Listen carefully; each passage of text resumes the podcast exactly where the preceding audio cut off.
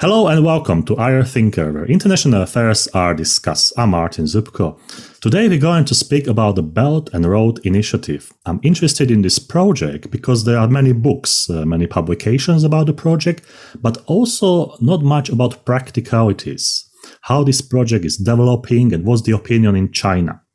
Today I'm joined by Ivo Ganchev. Ivo, hello. Hi, Martin. Ivo is a consultant, executive, and academic who divides his time between London and Beijing. He has advised international companies and institutions on the strategic engagement with China, as well as Chinese companies on their global brand strategy. He was serving as the vice chairman of the Bulgaria China Chamber of Commerce and as a global partner at TopBrand Union. After completing his master's degree at the London School of Economics and Political Science, Ivo went to China and defended his PhD at the Peking University. He wrote his thesis in Chinese, so that proves that he's quite knowledgeable about the China and Chinese culture. Ivo also publishes uh, in journals, in academic journals like Strategic Analysis and World Affairs. And also, he was teaching at the Queen Mary University of London and Beijing Foreign Studies University. Currently, Ivo is working on a very interesting project called the Center for Regional Integration. In 2013, the project was called One Belt, One Road. In 2023, we use the term Belt and Road Initiative. So, can you please tell us a little bit about this, this development? Why the name has changed, how the project has changed during those years? Because basically, what we have is 10 years so let's do some good introduction for our students and international audience. Of course. Well, it's a pleasure to be um, here, Martin, speaking to you and to our audience. And uh, to understand the Belt and Road Initiative, uh, first of all, I'd like to take you back a little bit before uh, 2013 because there were uh, many Chinese projects increasing in number and size. Um, abroad starting from around the year 2000. So that's when uh, Jiang Zemin um, launched a policy that was called the Going Out policy. And this is where sort of um, China's international engagement really started to evolve. Um, as far as I've figured out um, later the um, um, name got changed because the idea of one belt one road sounded perhaps a little bit too uh, scary to some of the partners or a little bit too ambitious or some would say imperialistic but um, the way that uh, this came about was um, looking back at sort of the going out era. Um, things were sort of liberalized in China, and companies would go out in different directions. Sometimes they it would be their first experience engaging abroad. They would face some problems, and then during the Xi era, uh, the Xi Jinping era, um, everything started getting a little bit more organized, and he tried to sort of um, systematize it a little bit and put it under uh, one big umbrella.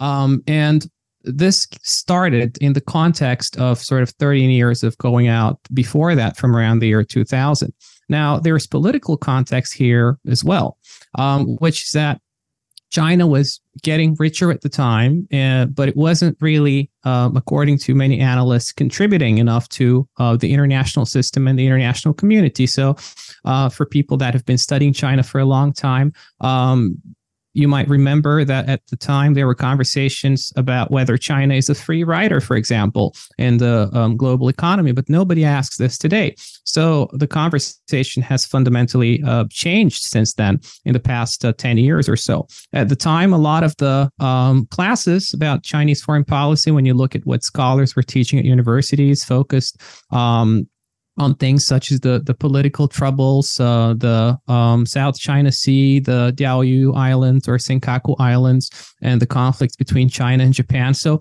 at the time, um, there was this uh, uh, sort of need for China to try and shift the conversation or to do something that uh, contributes to, uh, if you wish, uh, the international community or, or global public goods. And then this is a point at which um, Xi Jinping is this uh, ambitious new leader who also wants to propose an idea of his own. If you look at Chinese leaders um, in the sort of modern era since Mao, you can see that all of them have had these um, sort of uh, signature policies after they come to power and they try to sort of um, shape um, their legacy um, since roughly you know the, the start of their their, their uh, tenure in power. So this is the context in which the the BRI emerged. But when it started, I'm not really sure if um, if uh, Beijing policymakers knew how successful it would be, because there are many uh, policies and initiatives uh, and, and, and sort of um, concepts also that China puts um, puts forward. For example, at the time, Xi Jinping also put forward the Chinese Dream, uh, but in reality, today almost nobody speaks about the Chinese dream. So this was kind of an experiment with with no real outcome. But there are successful experiments as well, not just the Belt and Road, but things like the Confucius Institutes. When they began, this was a small project, but today we can see that uh, that, that they're around the world, and you can say what you want about them. But the end, at the end of the day, there's demand for them, and they do, for instance, help uh, Chinese uh, help foreign students uh, come to China. And in this context I can tell you that with a very high degree of, of certainty, um, uh, uh, we could be sure that the BRI evolved through sort of trial and error. It wasn't something that was sort of predetermined to succeed or to fail. And a part of the reason why Chinese policy develops in this sort of experimental way is that this generation of Chinese politicians um, is not in a position of having extensive experience of managing the uh, strategy and foreign policy of a great power. So even if they're second generation or third generation politicians or, or Communist Party members, uh, their uh, parents would not have had to manage the types of of of, uh, of, problems that they have to manage today, and they wouldn't have uh, had the resources that they have today. So actually, the Chinese policymakers. Um, and on a side note, actually, when you think about Chinese society at large, a lot of the things that people do here um, are, are, things that they're starting for the first time. We have first generation billionaires, first generation professors, and so on. And it's the same with politicians. So when they proposed the BRI, um, they were doing something like this. But what's the BRI actually? Well, I can give you uh, perhaps an imperfect but um, sort of helpful parallel from the world of of business and economics. And I know that you've uh, you've worked in business as well, so perhaps um, this might be a good way to look at it. When you think about international conglomerates, for instance, you know, if you look at Meta or some other big company, you see that they have different products like Facebook and Instagram and, and so on. And some of them started before um, the the sort of big rebranding, and some of them started after that. Um, some of them were acquired. So, so the BRI is a little bit like this. There were some projects that had started before and they got rebranded to One Belt One Road initially, then BRI, and some of them started after that. Um, and and the, the BRI became an umbrella that unifies uh, sort of China's engagement abroad.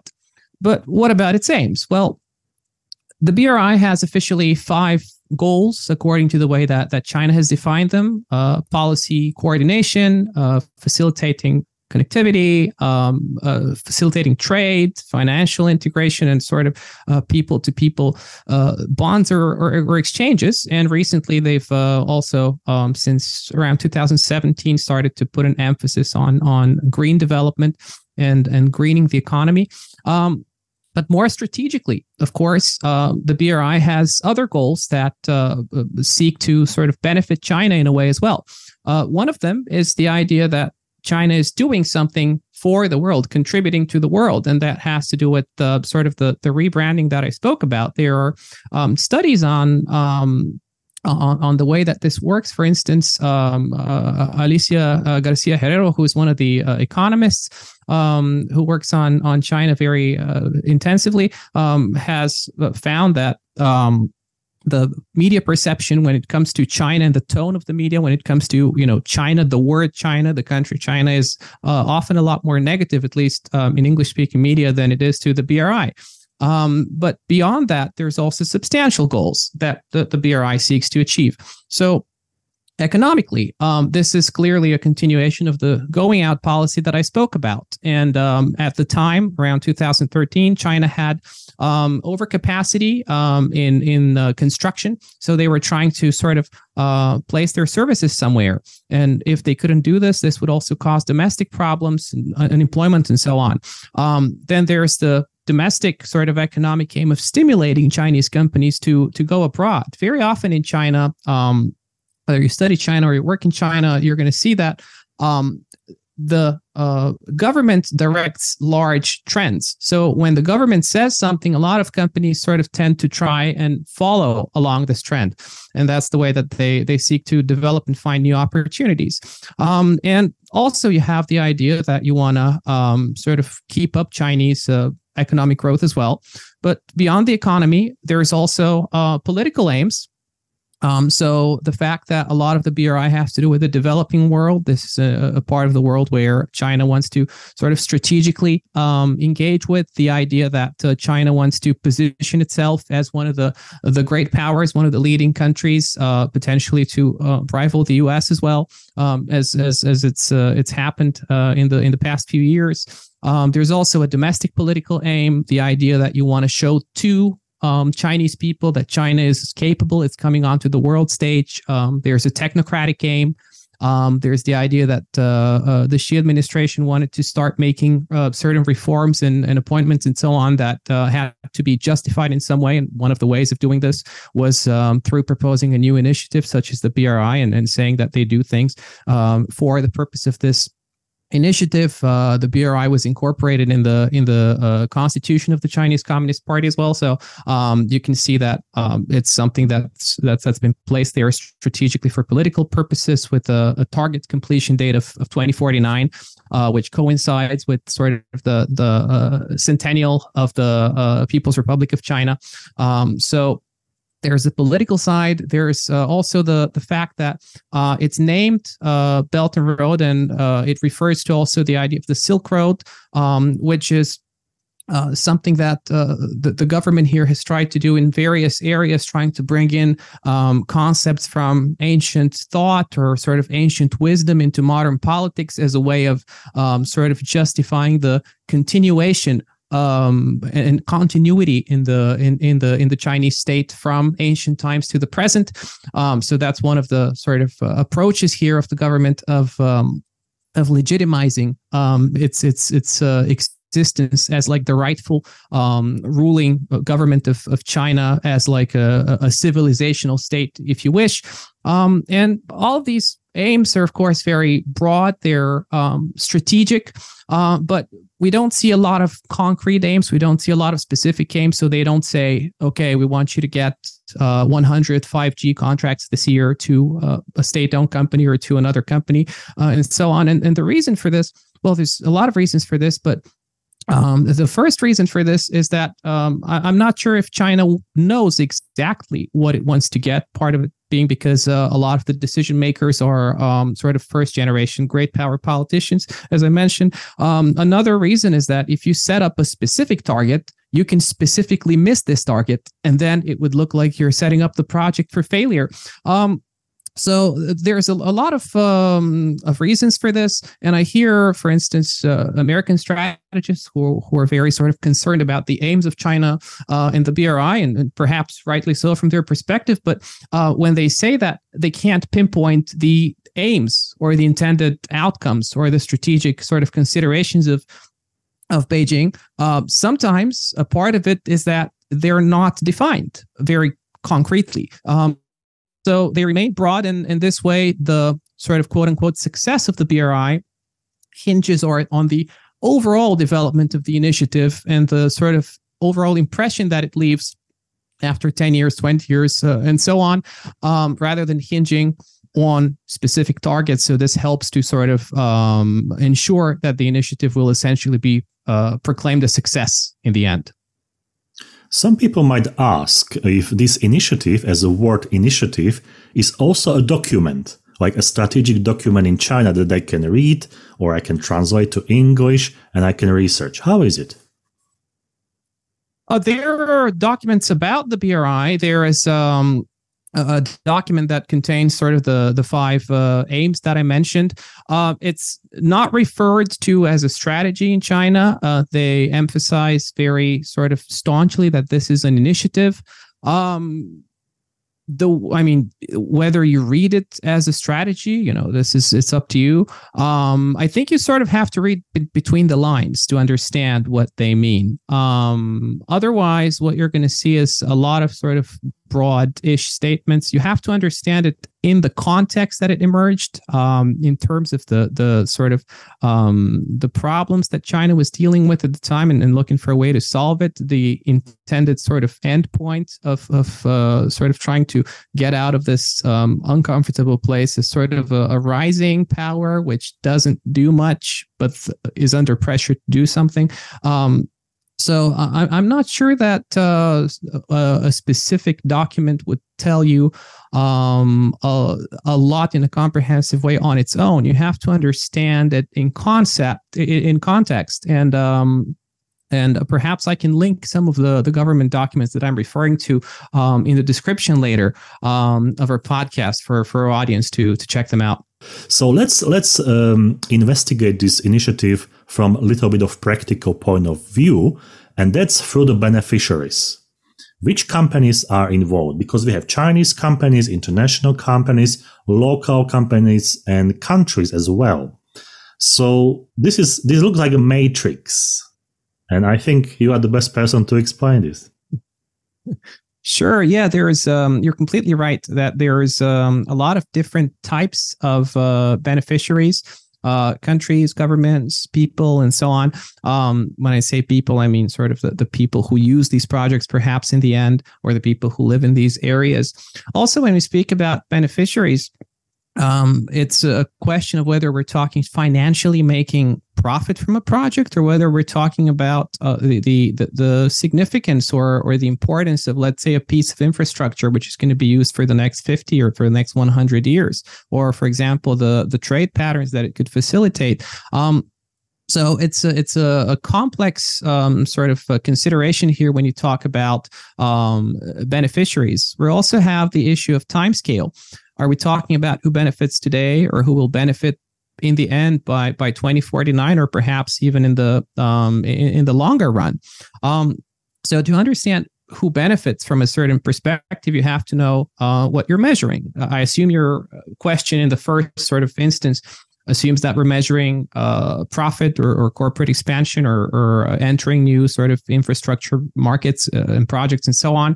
So purely from this standpoint, um, economically, uh, it's a Chinese initiative. So um, Chinese uh, lenders uh, bear the risk, and Chinese companies, of course, benefit the most. Now, which Chinese companies have benefited the most in total so far? Well, I couldn't quantitatively tell you with absolute certainty for several reasons, such as the type of data that's publicly um, uh, uh, disclosed might not be uh, complete and, and, so on.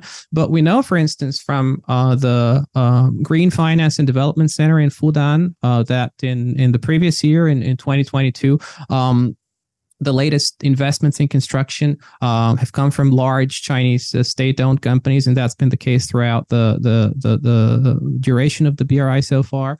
So we had Power China last year, accounting for about 22% of the projects.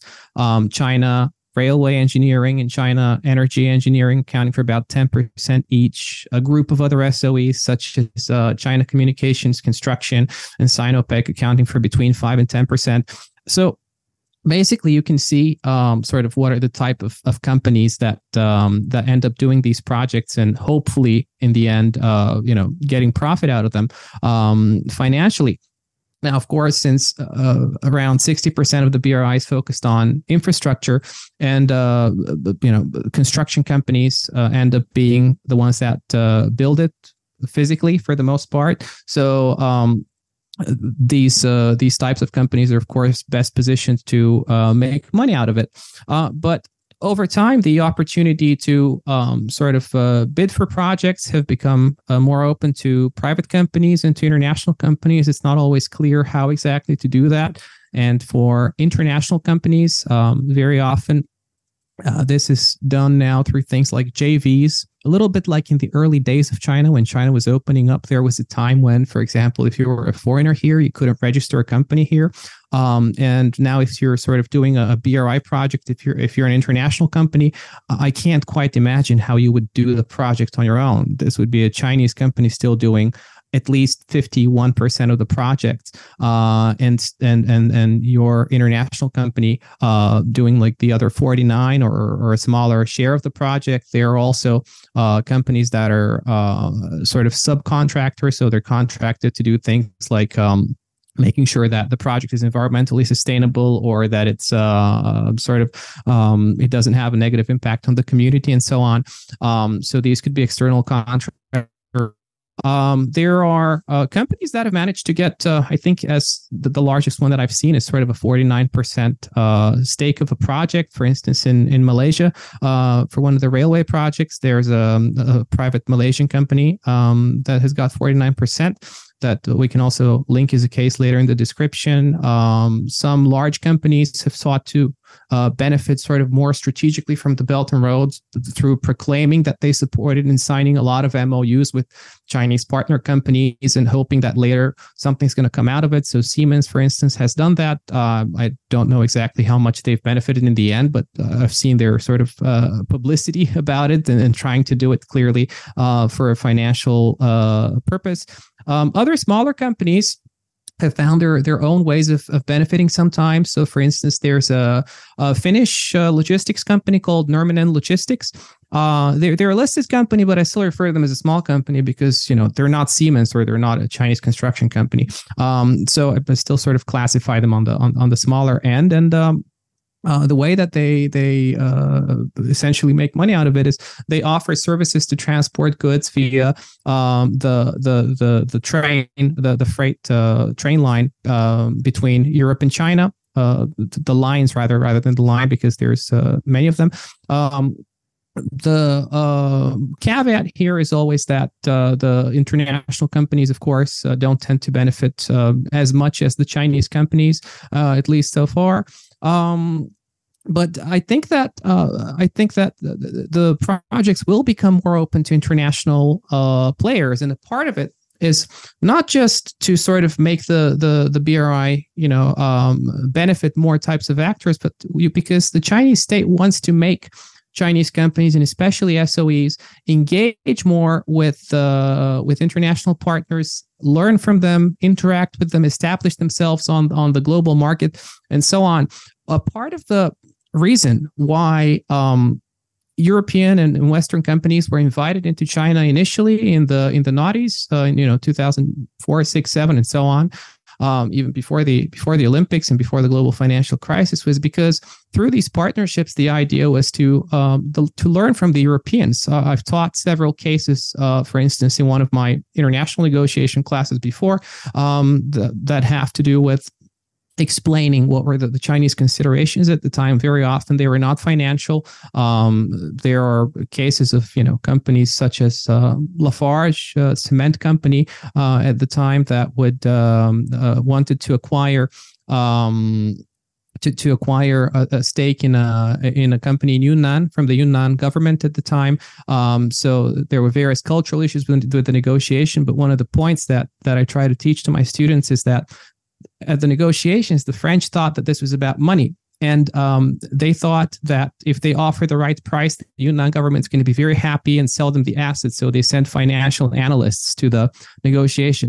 The Yunnan government sent high-level, uh, you know, government representatives and the governor of the province and so on. So what happened was there was a mismatch of expectations. You know, the Europeans thought we're here to make a, a transaction, and the Chinese thought we're here to make a long-term partnership and learn from you. In the end, it uh, it ended up uh, with um, uh, a, joint venture deal between Lafarge and a Hong Kong company that acquired, I think, an eighty percent stake. So that's forty percent for Lafarge, half and half uh, in in the in the companies in Yunnan. But it, it sort of reminds me of that, uh, the way that the BRI develops. And I think if you you know if you see how China has acted historically in the past, its companies, government structures, and so on. That's kind of indicative of how they might uh, they might act in the future. Uh, so I don't see a lot of these things as um, as surprising. Um, also, from a, a more practical standpoint, often it's difficult for international companies to participate effectively in BRI projects for for at least you know a, a couple of reasons. Uh, one of them is that the bidding process is not institutionalized. So it's not like a, an EU bidding process where it's a completely open bid and everybody goes and, and makes their proposal and so on. Um, it's not sort of as codified in this way. Um, also, assuming that there was a clear bidding process and so forth, uh, international companies would have to compete against Chinese companies, and a lot of the projects are in infrastructure. And very often, if you're working in the developing world and you're competing on price uh, and you try to deliver cheap, fast, and and you know at a decent level of quality, although China's infrastructure now is actually very good quality um, as of as of recent um, times, uh, you, international companies are going to have a very hard time uh, competing on on this uh, playing field. Um, so. Uh, of course, uh, you know I don't want to uh, go into a lot of sort of hypotheticals here, but back to your question, um, if you um, expand it um, a little bit, you can also think about uh, perhaps some economic regions that have welcomed um, BRI projects. So not only companies, but also um, entire regions. So we have a lot of projects in Central Asia, the former Soviet republics, which is also physically close to to China, and also has countries that are in the SCO and so forth. Um, you have parts of Africa uh, where, again, China has been uh, engaging very deeply since sort of the, the Mao era. Uh, you have Southeast Asia, which is of interest to, to China for so many reasons. Uh, you know, proximity, security, access to uh, uh, to water, and so on. Um, so I couldn't guarantee, of course, that all, all, these countries in these regions would benefit equally. Um, but these are the parts of the world where the BRI is is seeking to make um, more of an impact on the whole. Now, on the flip side, when you think about infrastructure, it connects point A to point B. So if point A is abroad, then point B is often in China. So you have to think about regions in China as well. So the link from Xinjiang to Gwadar, for instance, to to to the port in Pakistan, um, the train stops of the the EU China freight train in, in, in Xi'an, in Chongqing, in, in Zhengzhou, uh, in Chengdu, in Yiwu. These are the types of links that are being built. And you have areas of China which are still in the process of getting better connected to other countries. Um, and, you know, you have also regions such as uh, Guangxi, for example, which will probably get linked to Vietnam more deeply and so on. These transport links are intended to go to the less economically developed parts of China and to serve as a tool to provide people and companies there with, with greater economic opportunity. So, uh, when you think about it, um, there are sort of different types of of um, of, of, beneficiaries. Uh, you could think about uh, companies and who makes money. You could think about um, the Chinese companies, international ones that could provide perhaps add-on services or subcontractors. You could think about regions uh, outside of China, countries in these regions specifically. You can think about regions or provinces within China which are trying to establish uh, links for, for for specific reasons with different parts of the world um, and, and develop as well economically. So if you really want to get a fuller picture of, of what's going on and why it's happening, you you have to look at um, all sides here uh, when you consider the, the beneficiaries. When you speak about contracts and all the BRI, you know, initiatives and, and activities, it's super complex. So there are two follow-up questions. The first one, do you have in China something like department or ministry or or someone who is in charge of this BRI? And the second question is when you were mentioning all those contracts, are those contracts listed in any form? So, for instance, I can click on, let's say, BRI and Indonesia, and without any financial details, I can at least see what's going on in that part of the world. I mean, how transparent is that?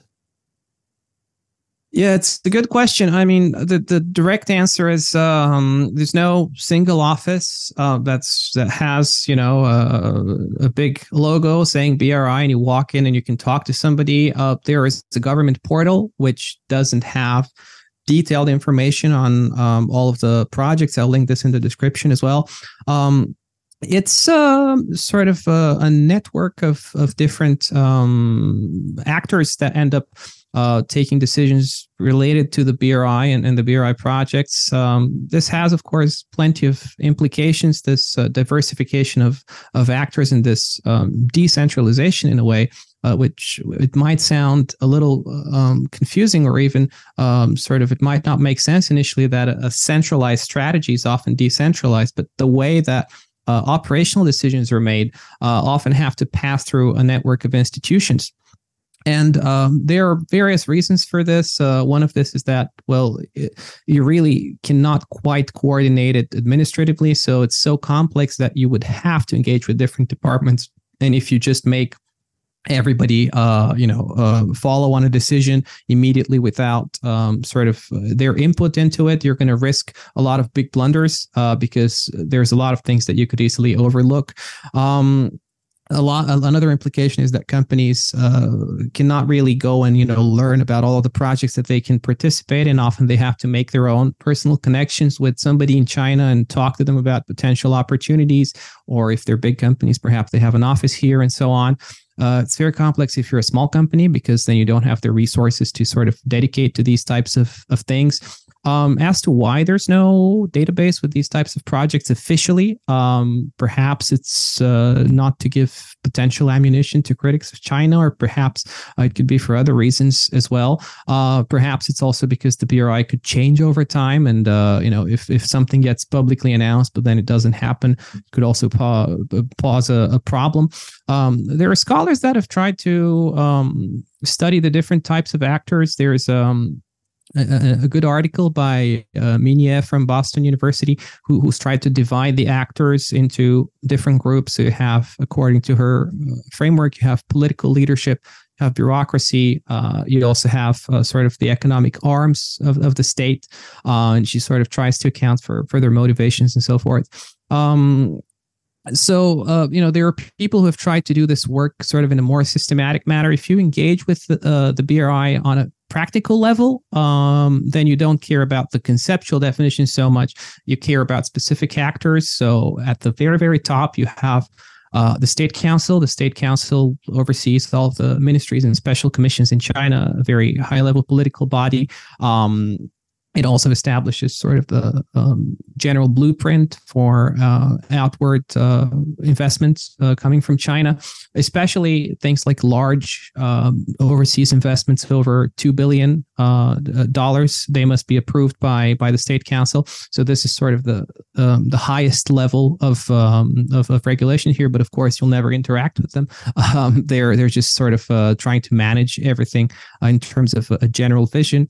You have um, um, a lot of um, uh, other bodies. You have the central bank, the People's Bank of China. Uh, you have ministries such as the Ministry of Commerce, which has to approve um, certain FDI uh, projects. Uh, you have the Ministry of, um, of Finance, which um, allocates um, allocates uh, funding sometimes as well. You have the National Development and Reform Commission, the NDRC, which is probably um, the body that's closest to what you might be looking for. It develops OFDI goals and policies, uh, formulate sort of medium and to long term plans um, related to China's uh, going out strategy in general. And, you know, that's been uh, it's been like that since uh, way before uh, the Belt and Road.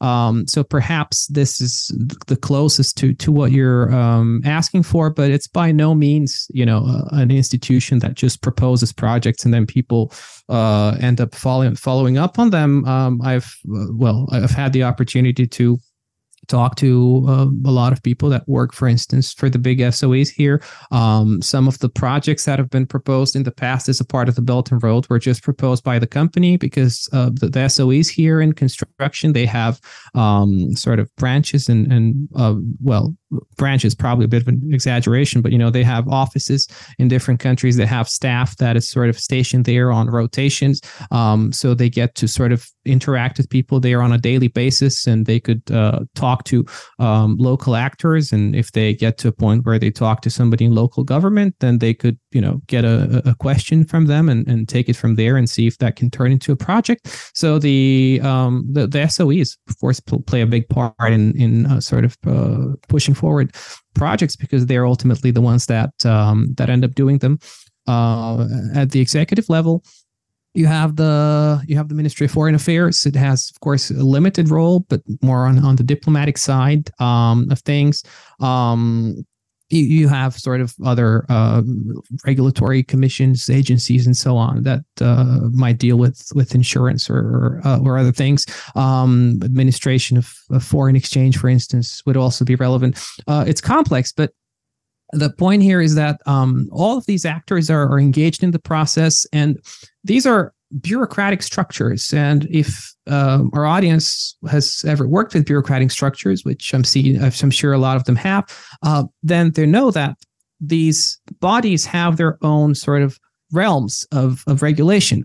And you know who's responsible for what and you don't want to trample on their territory too much because that can create for instance you know internal friction between different agencies or, or ministries and banks and so on so um, what happens in the end is that you you end up with this uh, with this sort of complex uh, network of actors. Now, when you ask about the projects, you're asking about um, sort of whether you can find a, a, list of the projects, and this is something that um, uh, that a lot of uh, usually Western institutions try to do. They try to monitor.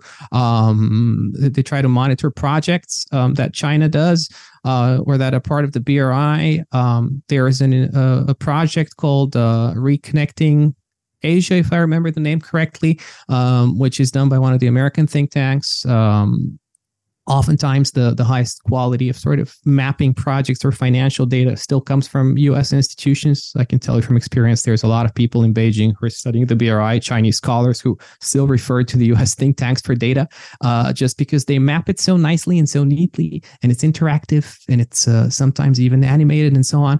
Um, so there are organizations like that that try to map projects. Um, the, the, there are others as well, uh, but generally, it's it's these types of um, of databases that are most user friendly, and and that would be something uh, students or or anybody else interested in sort of getting an overall picture can uh, can refer to. Let's go to a very simple question, and that's the funds. Many people think that BRI is funded by the state budget of China. Is this true or is it not true? Can you clarify few, with few sentences about the funding, please? It's funded through a variety of sources. Um, the funding um, comes from different types of sources. Uh, one of them that was designed specifically for the BRI is called the Silk Road Fund. That's um, basically a sovereign wealth fund, um, and it's not that big. It's about forty billion, which um, uh, you know when you compare it to the one trillion roughly of, of the cost of all projects, it's not that much. That's about four percent. Um, it was created about a, a, year after the BRI started. Um, it's not an aid agency is looking for profit for sort of return in the midterm and long term. It's um, uh, it's owned by Chinese financial institutions. Um, such as the the Exim Bank, uh, the State Administration of Foreign Exchange, China Development Bank, and so on. Um, a part of the um, sort of uh, initial uh, fund was also invested in some of the uh, the flagship projects such as the the Mombasa Nairobi uh, railway in Africa, which then became successful. I'm sure that's a part of the strategy of making sure that the Silk Road Fund is is investing in some of these successful projects, even though it's not it's not that big as a part of the whole initiative. Uh, then these same financial institutions that hold a stake in the uh, Silk Road Fund, um, so China Development Bank, China Exim Bank, specifically the banks here, um, they've been traditional major lenders internationally way before the BRI. So they're they're also major um, actors of providers of, of funding. Um, you also have commercial banks such as ICBC, uh, China Construction Bank, the Agricultural Bank of China, and so on. They um, they sometimes fund projects jointly, uh, perhaps to uh, sort of uh, de-risk a little bit. Um, so, uh, for instance, uh, in Indonesia, you have the the the the uh, Jakarta Bandung Railway, uh, I believe, which was uh, jointly funded by Bank of China, by China Development Bank, and by one more of the other banks. Um, you have, um, in addition to sort of these um, the, these three types of sources uh, funding, you have multilateral financial institutions, uh, more specifically the AIIB, which is again uh, an initiative of China, but it's it's uh, trying to uh, operate largely uh, based on um, sort of established practices that are similar to those of the World Bank and other uh, multilateral uh, institutions. And you have the New Development Bank as well. Um, they they don't have a mandate to support the the BRI. Uh, you know, they're multilateral uh, institutions. Uh, in the the case of the um, AIIB, um, you know, the, the, the, there there's um, um, they're investing uh, in projects that are a part of the BRI, but they're also sometimes investing in projects that would sort of support the, the general patterns that, uh, or the general sort of types of areas that that the BRI is focusing on. So in that way, you could say that they're supporting it both directly and indirectly. But again, I, I, you couldn't say that this is directly necessarily, you know, linked to um, to to to to the, the big strategy of the initiative, if you believe that there is one. Uh, and the the amount of funding that's come through these multilateral institutions is, uh, I think, only a little bit more than the the Silk Road Fund. It's just about over forty billion US dollars to date. So that's again around four percent of the whole funding. Um, so overall, when you when you look at it in a in a comparative perspective, you see that it's really the the big Chinese banks, institutional ones and commercial ones uh, that are really funding the BRI. But you do have these other sources, such as the Silk Road Fund and multilateral institutions, partly because you you don't want to have this purely being something that's uh, you know uh, fully coming from, from from Chinese banks without engaging any other actors. Now, these uh, institutions and specifically, you know, focusing on, on Chinese banks, uh, they offer different types of loans. So here we're talking mostly about loans. Um, there's zero interest loans, so they're kind of offered as aid. Um, they're you know used for projects that are um, considered strategic or have sort of a high degree of, of political importance. Um, and and you really wouldn't be able to finance them in any other way. So um, the the the China Pakistan uh, economic corridor, the uh, port in, in Sri Lanka that uh, you know that, that's become notorious, um, has been uh, funded through through through through this type of um, of zero interest loan. Um, then you have uh, concessional loans. Concessional loans are uh, offered at a lower interest rate, intended for uh, large infrastructure projects. Um, they they are uh, used for projects that have a high degree of sort of uh, commercial viability, but they uh, cannot necessarily attract funding from other sources. So um, for instance, the the Jakarta um, Bandung high speed railway high speed railway that I mentioned before uh, is, is is funded through through essentially a concessional loan. Then you have commercial loans, uh, which are in fact the most common ones. And uh, this is just in line with what you would get from a typical uh, private bank. Uh, so they're at market interest rates, or you know, around around that level. Um, they're typically used for projects that have a um, a high degree of commercial viability, um, and uh, that can also attract funding from other sources potentially. Um, so some of the sort of more successful ones, such as the the, the, the Mombasa Nairobi Railway, which I mentioned as well uh, in Kenya, uh, is funded through uh, this type of, of commercial loan. Uh, clearly, it is uh, sort of commercially viable based on based on its success.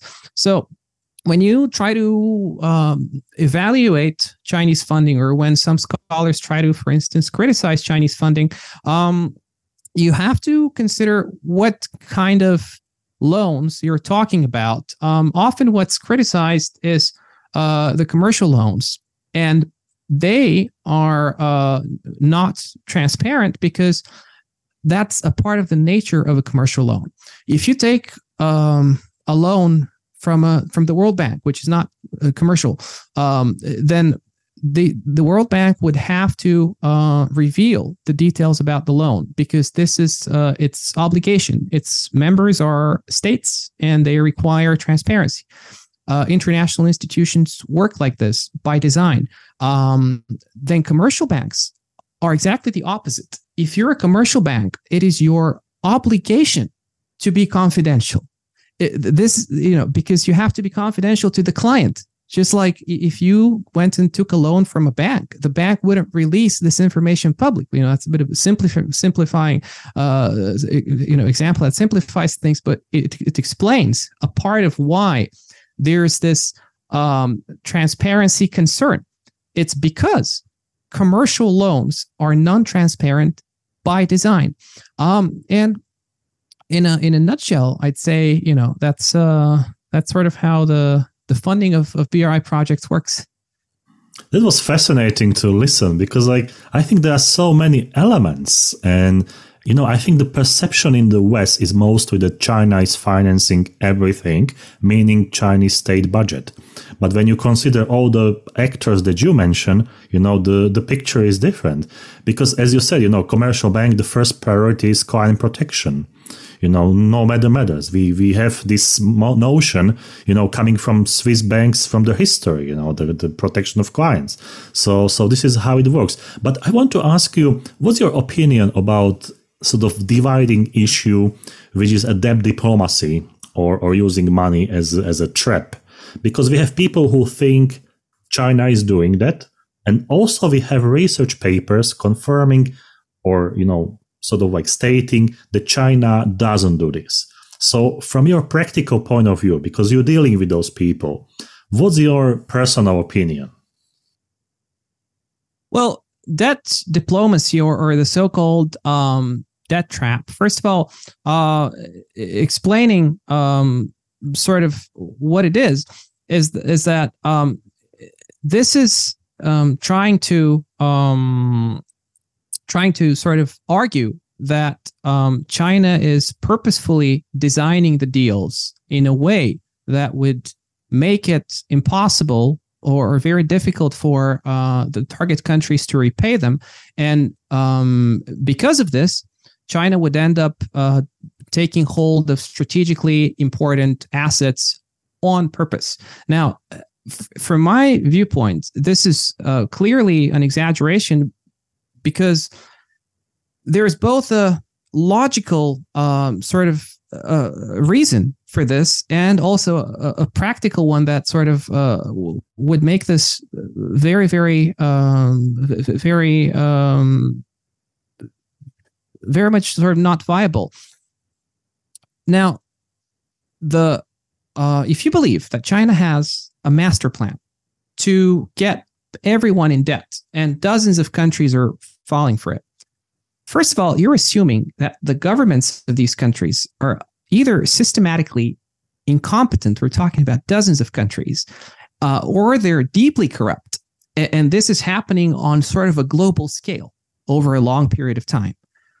If you assume that, first of all, this is a bit of an insult to a lot of the governments around the world. Um, this also can't be China's approach because it would cost so much on a global scale that uh, you know it would require s- massive coordination between departments and ministries to allow that and also it would require all of them to essentially agree with blundering these tremendous amounts of money um, plus as far as i'm aware from a practical perspective in the majority of cases there are no major uh, repayments issues really. Uh, so there's a lot of reasons why I think the the argument China is systematically pursuing this type of policy can't really stand. But having said that, we know that there are you know some problematic cases. There are usually standalone cases like the port in in, in Sri Lanka. So what should we make of this? Well, if any lending institution is working with developing countries, first of all, you know that at some point you're going to run into repayment problems. Um, so uh, that tells you um, a few things. It tells you first of all that um, the it would be good for the countries that take loans, uh, both from China and from other institutions, to make sure that they spend a good amount of time negotiating the repayment conditions, conditions and, and clauses that relate to uh, defaults, bankruptcy, uh, potential for renegotiation, uh, and so on. Because if there is a any deal of lending money from a bank or even from another entity to somebody else, generally, you know, 99.9% of the time, the, the conditions are going to favor the lender because the lender is giving you the money in advance. Uh, so in this way, the, the, the the conditions are there to protect the lender. It's your job to try and negotiate them down, or to think, well, can I really accept this? Um, and then the second thing is that these countries should also make sure that the projects they're planning for are at least to a, a considerable extent um, viable either you know commercially or strategically or, or as some kind of an investment. And if they're not there's many things you can do. You don't have to cancel the project. You can scale it down for instance or if you're building a railway you don't have to build a high speed railway. You can build a railway that goes up to 160 kilometers per hour instead of uh, 300 kilometers per hour.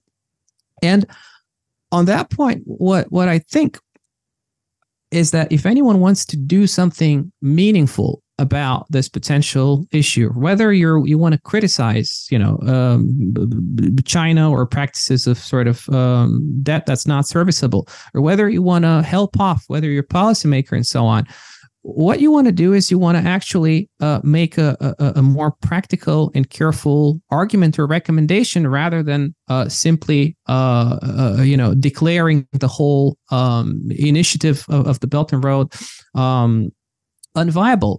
Um, so there's a, a distinction here um, that that that that should be uh, made between um, sort of a debt trap or debt diplomacy and individual um, cases on their own. Right. Uh, there is a byproduct question that I'm, I'm just thinking about now. Is there BRI investment banking as a subject at Chinese universities? Because I mean, it's so complex and you need people who can do actually the job. So just, you know, like, like, have you ever heard about like BRI investment banker in China? It's a good question. Uh, not really. Also, also in terms of you know, so let's say the AIIB. I, have um, you know, it's not not exactly BRI, but you know, it's a, a recent investment sort of multilateral development institution here. Um, the people that they recruit, I visited the AIIB multiple times, um, and I, I know people there the people that uh, they recruit are usually people that um, have some experience in government agencies or that come from um, sort of the background of uh, management consultancy or, or, investment banking in some other area and so forth. And and they the sort of entry bar in terms of age is usually quite high. So you see sort of maybe the most junior people in the institution uh, still being around, you know, their late 20s, around 30 years old, and so on. So this means the more senior people, because you need this time to sort of uh, develop in terms of your, your seniority. Um, the more senior people are just much older um, and the one of the the ways that this um, this works is simply getting people that are more experienced uh, to do this job uh, similarly, in um, in general, in, in big companies in China, growth, personal growth, professional growth is uh, is slow in the system.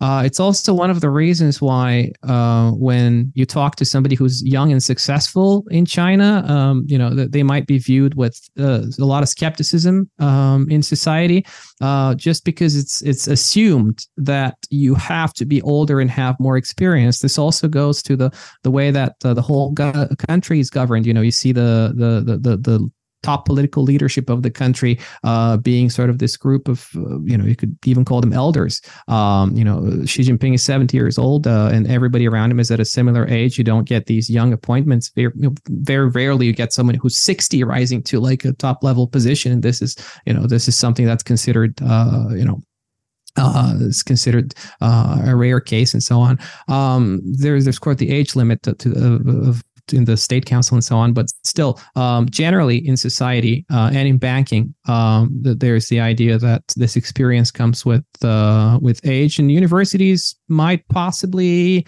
um, think about something like this. But I think it's I think it would be very niche, and I also think that it wouldn't be recognized as making you capable of doing this job. The way that university, that's a different conversation, but uh, the way that it's, we'll just make a point and stop here. But the way that university is understood in China is that university is a bridge between you being essentially a child and you being an adult, and it will help you adapt to society. This is the purpose of you. if you talk to somebody in China who's you know kind of reasonably educated and it's an average you know person on the street, and you ask them what does the university do, they will tell you that it helps you to prepare to enter society. This means when by the time you're graduating from university, the the Chinese mindset is such that, that they think this is the point when you start to engage with society. So even if you studied BRI investment banking, nobody will entrust you to actually do it you know you will be uh maybe you know an intern and then a junior very junior analyst for the first few years of your career and then become maybe an analyst or something like that for the next few years. Uh, and then by the time you're you're 30 maybe you're going to be one of these junior professionals at the AIIB or something. But um, that's that's uh, that's kind of how it works Understood. Ivo, the next question, I would like to touch on geopolitics a little bit because we had COVID, we now having war in Ukraine, we have the Africa problem with the with the Sahel region and, and, and many things going on in the world. How immune is BRI projects in terms of geopolitical shifts? Uh well, how immune is it to geopolitical shifts is uh difficult to say. I mean, it's the BRI. Um, the BRI influences um, geopolitics in many ways, and it's also uh, shaped by geopolitics itself. Um, the first of all, the, the very fact that um, this is the centerpiece of our conversation, and you see the BRI as sort of the centerpiece of of um, of the media uh, narrative and sort of journalistic interest when it comes to China and the West shows you um, the, the, the geopolitical impact of of the BRI. Um, it uh, could potentially uh, have uh, or receive all kinds of impacts. When you talk about infrastructure, first of all, which is the, the, the core element of, of the BRI, um, you have to think about the, the fundamentals of international relations or international politics, which is war and peace. Um, infrastructure can prevent wars or sort of cause states not to consider them because of interdependence. It can also be used as a tool during uh, wars to launch attacks. Uh, this is, of course, not directly relevant, perhaps today, but it's it's something that will, in the long term, um, reshape the BRI, or the BRI itself could be reshaped by conflicts that happen in certain places. They could destroy the infrastructure. It could be a target as well. Um, there's also effects of the international system on the BRI, and from the BRI to the international system. The the way that the BRI is positioned, I think tells you a lot about what considerations shaped it and what it wants to um, to do in international relations. So a lot of the uh, pillars of the BRI are things like, for instance, um, solidarity with developing countries, which is in a way reminiscent to um, to to to the the the Bandung conference and sort of the old discourse of Maoist China and the developing world there's clearly um, a preference for deepening trade and for maintaining, you know, trade patterns. Um, uh, because uh, this is one a force sort of against uh, deglobalization and, and, populist narratives, uh, and it's something that could benefit China, and and, and two, it's something that sort of um, uh, China. Uh, well, China really relies on um, this sort of this this flow of trade. If trade stops, China would be a huge loser in today's world. Um, the BRI also um, effectively tries to facilitate a more multipolar world because if you're trying to help um, all of these different regions, you know, Southeast Asia and Africa and so on with infrastructure, you're essentially giving them the tools to dig themselves out of the situation that they're in. Um, so all of this, first of all, um, uh, is not happening only because of what China is doing. China has decided to put this forward right now because these things are also a trend of our time. Um, uh, the the deglobalization narrative has started recently. The idea that the world could possibly become truly multipolar has started recently. You know, the idea that China uh, can actually act on the international stage is something that's also very recent. Uh, if you look at it, you know, 15 years ago, none of these things would be here. So that's one of the reasons why China has started the BRI now rather than later or before. And that's also the reason why it's been uh, it's been in many ways welcome. There has been demand for the services that the BRI projects provide. Otherwise, we wouldn't be talking about it. Um, and a part of it has to do with this with, with, with this um, with this timing. Uh, so it's a matter of doing um, the right thing at the right time and positioning your interests in the whole picture. At the um, you know in the older times when Deng Xiaoping advised China to hide and bide, it's not because he genuinely believed that China should forever hide and bide because that's the best strategy. It's because he thought, well, this is the right thing to do at the time. Um, so I think that's um, a way that the BRI should be sort of understood as well. Now is the right time to come out. Now is the right time for us to be uh, more accepted, for um, the world to um, sort of develop in this particular direction. And we're going to just try and, and ride the wave of this historical development and try to assume a more central role in it. So I think that's sort of how it's positioned if you think of it historically in a broader context. Continuing with geopolitics, there are some initiatives that are similar. For instance, the European Union Global Gateway. Is this even comparable with BRI? What do you think? Well, first of all, the Global Gateway is something that um, I think we also have to understand in in, uh, in context. The fact that the EU feels compelled to come up with this tells you that the BRI makes others try to adjust their approach and and become more sort of quote unquote competitive, even though it's not direct competition. Let's use this word, um, sort of vis-a-vis China. But um, the EU is actually very late to the game, I think, in this instance. Um, when you um, look at the the context of uh, um, the the the, the global gateway vis-a-vis the BRI, one of the regions you want to look at is Africa because that's actually where the about half of the the funding of the global gateway is supposed to be going. Um, this is a region where a lot of the infrastructure that's uh, that's there was actually developed during colonial times and maybe in the early post-war years, and and the the West um, infrastructure there, partly because didn't have um, didn't have a lot of interest in that uh, for practical um, reasons. Um, so the, the fact that there are multiple sources of funding go Africa uh, through these different initiatives is, of course, a positive uh, development for the African countries um, themselves. There's a lot of um, other regions that also have similar vision. So the EU uh, uh, Global Gateway Initiative is one of many uh, initiatives that are going on around the world that are trying to satisfy this this demand for infrastructure. There's Japanese initiatives. Japan has sort of long tried to rival China and to increase sort of its high quality of its the high quality of its services, um, and so on, which is kind of what the EU is doing um, as well. You have uh, India, which has its own vision, although for now it's focused on its uh, developments um, domestically uh, in terms of connectivity. You have uh, Russia, Turkey, Southeast Asia. It's a master plan, uh, quote unquote. There's a lot of ASEAN plans that refer to uh, the word master plan. This is is the master plan for connectivity that are sort of similar. So the global gateway is sort of coming up in this con- in this context.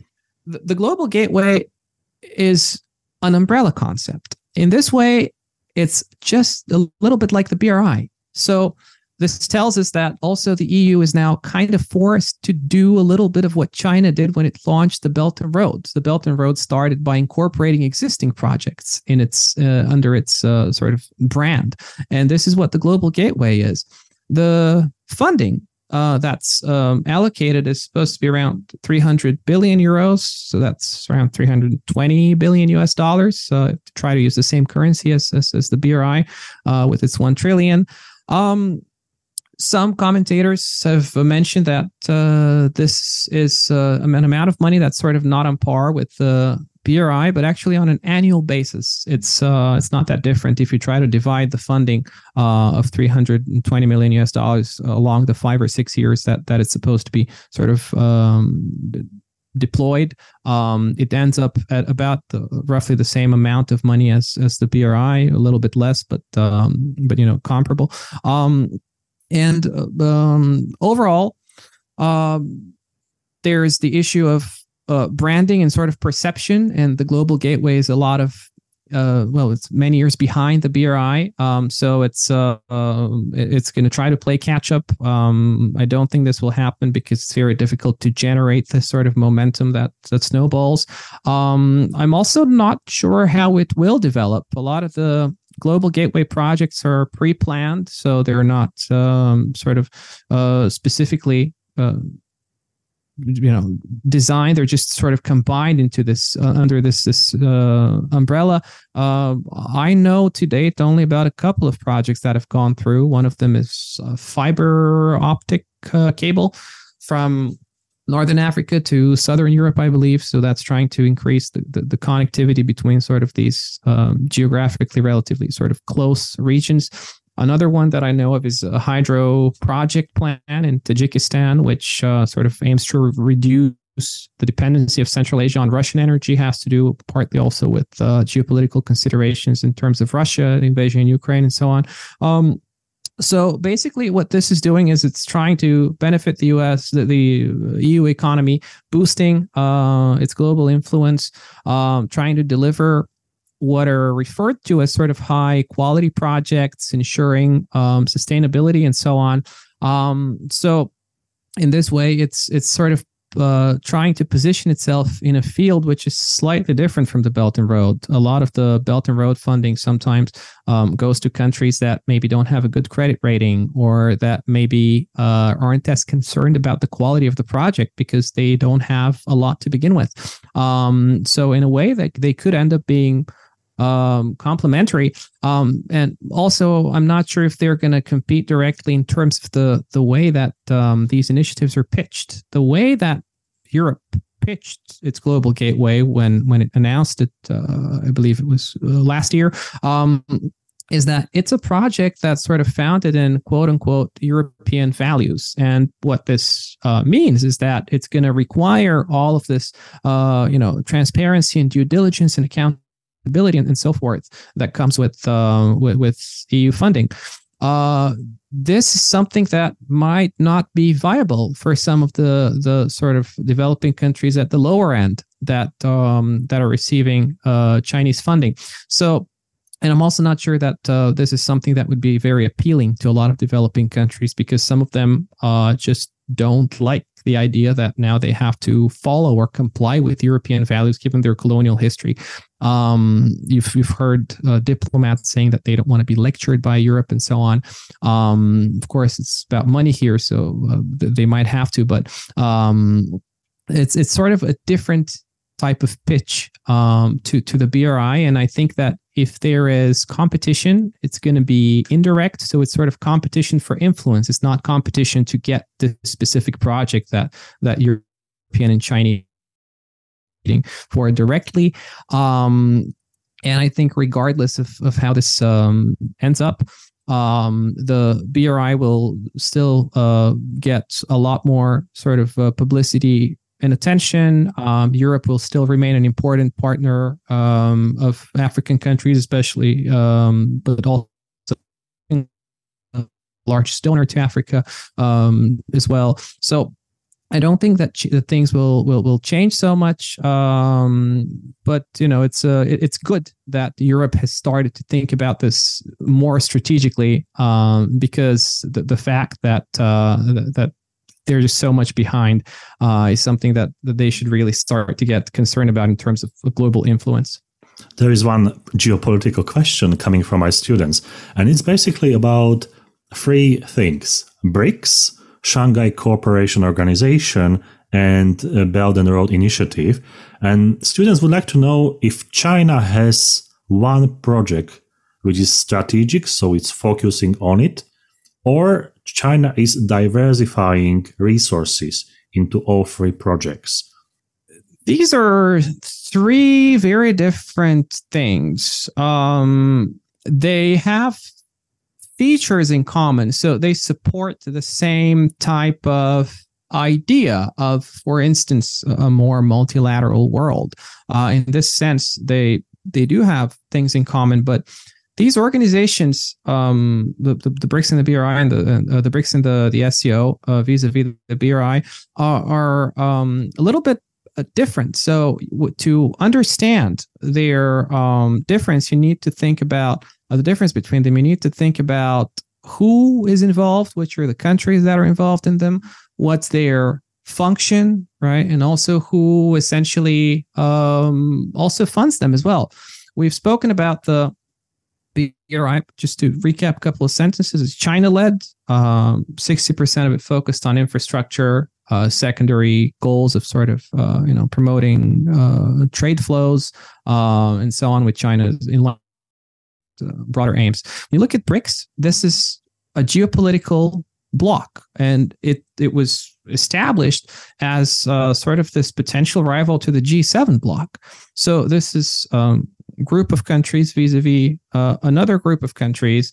Um, and and uh, what they're trying to do is they're trying to set up the the new uh, well they've set up the new development bank but they're trying to develop it further so that's a multilateral uh, lending institution which um, is sort of uh, a central part of the, the financial aspect, whereas in the BRI, the the AIIB and, and the NDB are sort of on the sidelines. Um, and also the BRICS is trying to um, sort of get more um, get more countries uh, to to to sort of join it in this vision of um, sort of a collective um, collective uh, mechanism of of uh, developing together and establishing this sort of joint alternative to to um, the Western led order that exists today. Whereas the BRI, whatever you do with it, however you transform it, it will remain China led. Um, with the SCO, the scope is regional. This this is the biggest regional organization in the world. It's not global. Um, it's basically Central Asia expanding towards Asia. Um, historically, it's focused on security cooperation. So um, this is again different from the other two. Yes, there are dialogues about certain initiatives in terms of the economy and so on. Uh, but this kind of reminds me of what we see um, in other regional blocks in the world, not in BRICS and not in the BRI. The SCO uh, members have spoken about things like free trade, for instance. This is something that happens when you have uh, when you have regional blocks like the EU, like Mercosur, and, and so on. It's not something that happens on a global scale. Um, they've they've uh, uh, included things like uh, military cooperation, intelligence sharing, uh, counterterrorism cooperation potentially as well. Um, even though they haven't provided sort of military support to uh, in any actual conflict um, you know their pitch is to a large extent you know um, security. So w- when you try to compare them you know you have this china led global uh, initiative. You have this multilateral global initiative but a part of it is hugely focused on um, asia as well with russia and india china there in this triangle. Um, the, the, the, you know which is uh, different uh, from the BRI with uh, sort of a, a shared decision making and so on. Then you have a regional organization which is more focused on security, so that's a completely different pitch. Um, and I think it's just the that China needs uh, or wants as well all of them. Um, the the idea of the BRI is that this is China's contribution to the world. The idea of the BRICS is that China and all of these rising powers now want to seat at the table of sort of uh, global order and, and sort of uh, big decisions, international politics. The idea of the SCO is regional so far, and it's more focused on security. So uh, all of these things are, um, I believe, different. Uh, they're related in some ways, but they're not sort of um, intertwined. The last question for today's interview. We, I think, explained BRI quite well. But based on your experience, negotiations, and dealing with business people, what do you think are the shortcomings of BRI and where China should do more, you know, to proceed, to maybe be more successful, or maybe to fix some sort of myths that are created around BRI? Well, uh, I've tried to um, speak um, about this to people in uh, various agencies when I've met them through, for instance, in my in my capacity um, through the Bulgaria China Chamber of Commerce and through my other sort of uh, work that relates to government meetings here and, and so on. And um, I've suggested uh, to them, well, why don't you consider, you know, institutionalizing things um, or sort of um, uh, making it um, look more like it's uh, this international um, initiative, getting in more people from abroad and so on. I what their reaction was that they thought this is a very interesting idea that uh, you know maybe we haven't considered that much, uh, but they never took anything like that very seriously. Um, a lot of people, you know, have have, have said um, have suggested um, that China sort of makes the list of projects more transparent, the participation process more transparent, and so on. Um, I think that they know about all of these potential suggestions. I am not sure that they're interested in any of them. Um, what they have to adjust um, in terms of more urgent issue is something that they're already adjusting, uh, which is trying to make sure that uh, they make less blunders uh, in terms of funding. Um, there are some places, especially in the early days of the BRI, where um, a lot of money basically disappeared. Um, even though there is, you know, this the, the debt trap, the or debt diplomacy sort of narrative the reality is that if you've given out a lot of money and a country just defaults on its debt, uh, then it's a problem for you. Uh, it's a problem for the institutions financially. It's a problem for the people that took this decision. Uh, I've heard this narrative before from some scholars in the earlier days that um, a lot of BRI officials were, or, or sort of BRI officials is sort of a, a, vague term, officials that were in charge of BRI um, sort of decisions had this carte blanche. You know, they had this, um, you know, uh, freedom to make mistakes at the beginning. I am sure that this is not sustainable. I don't know if this might be the case at the moment. I suspect it's not, um, especially given, for instance, also where the, the Chinese economy is heading right now, facing some some uh, domestic growth issues.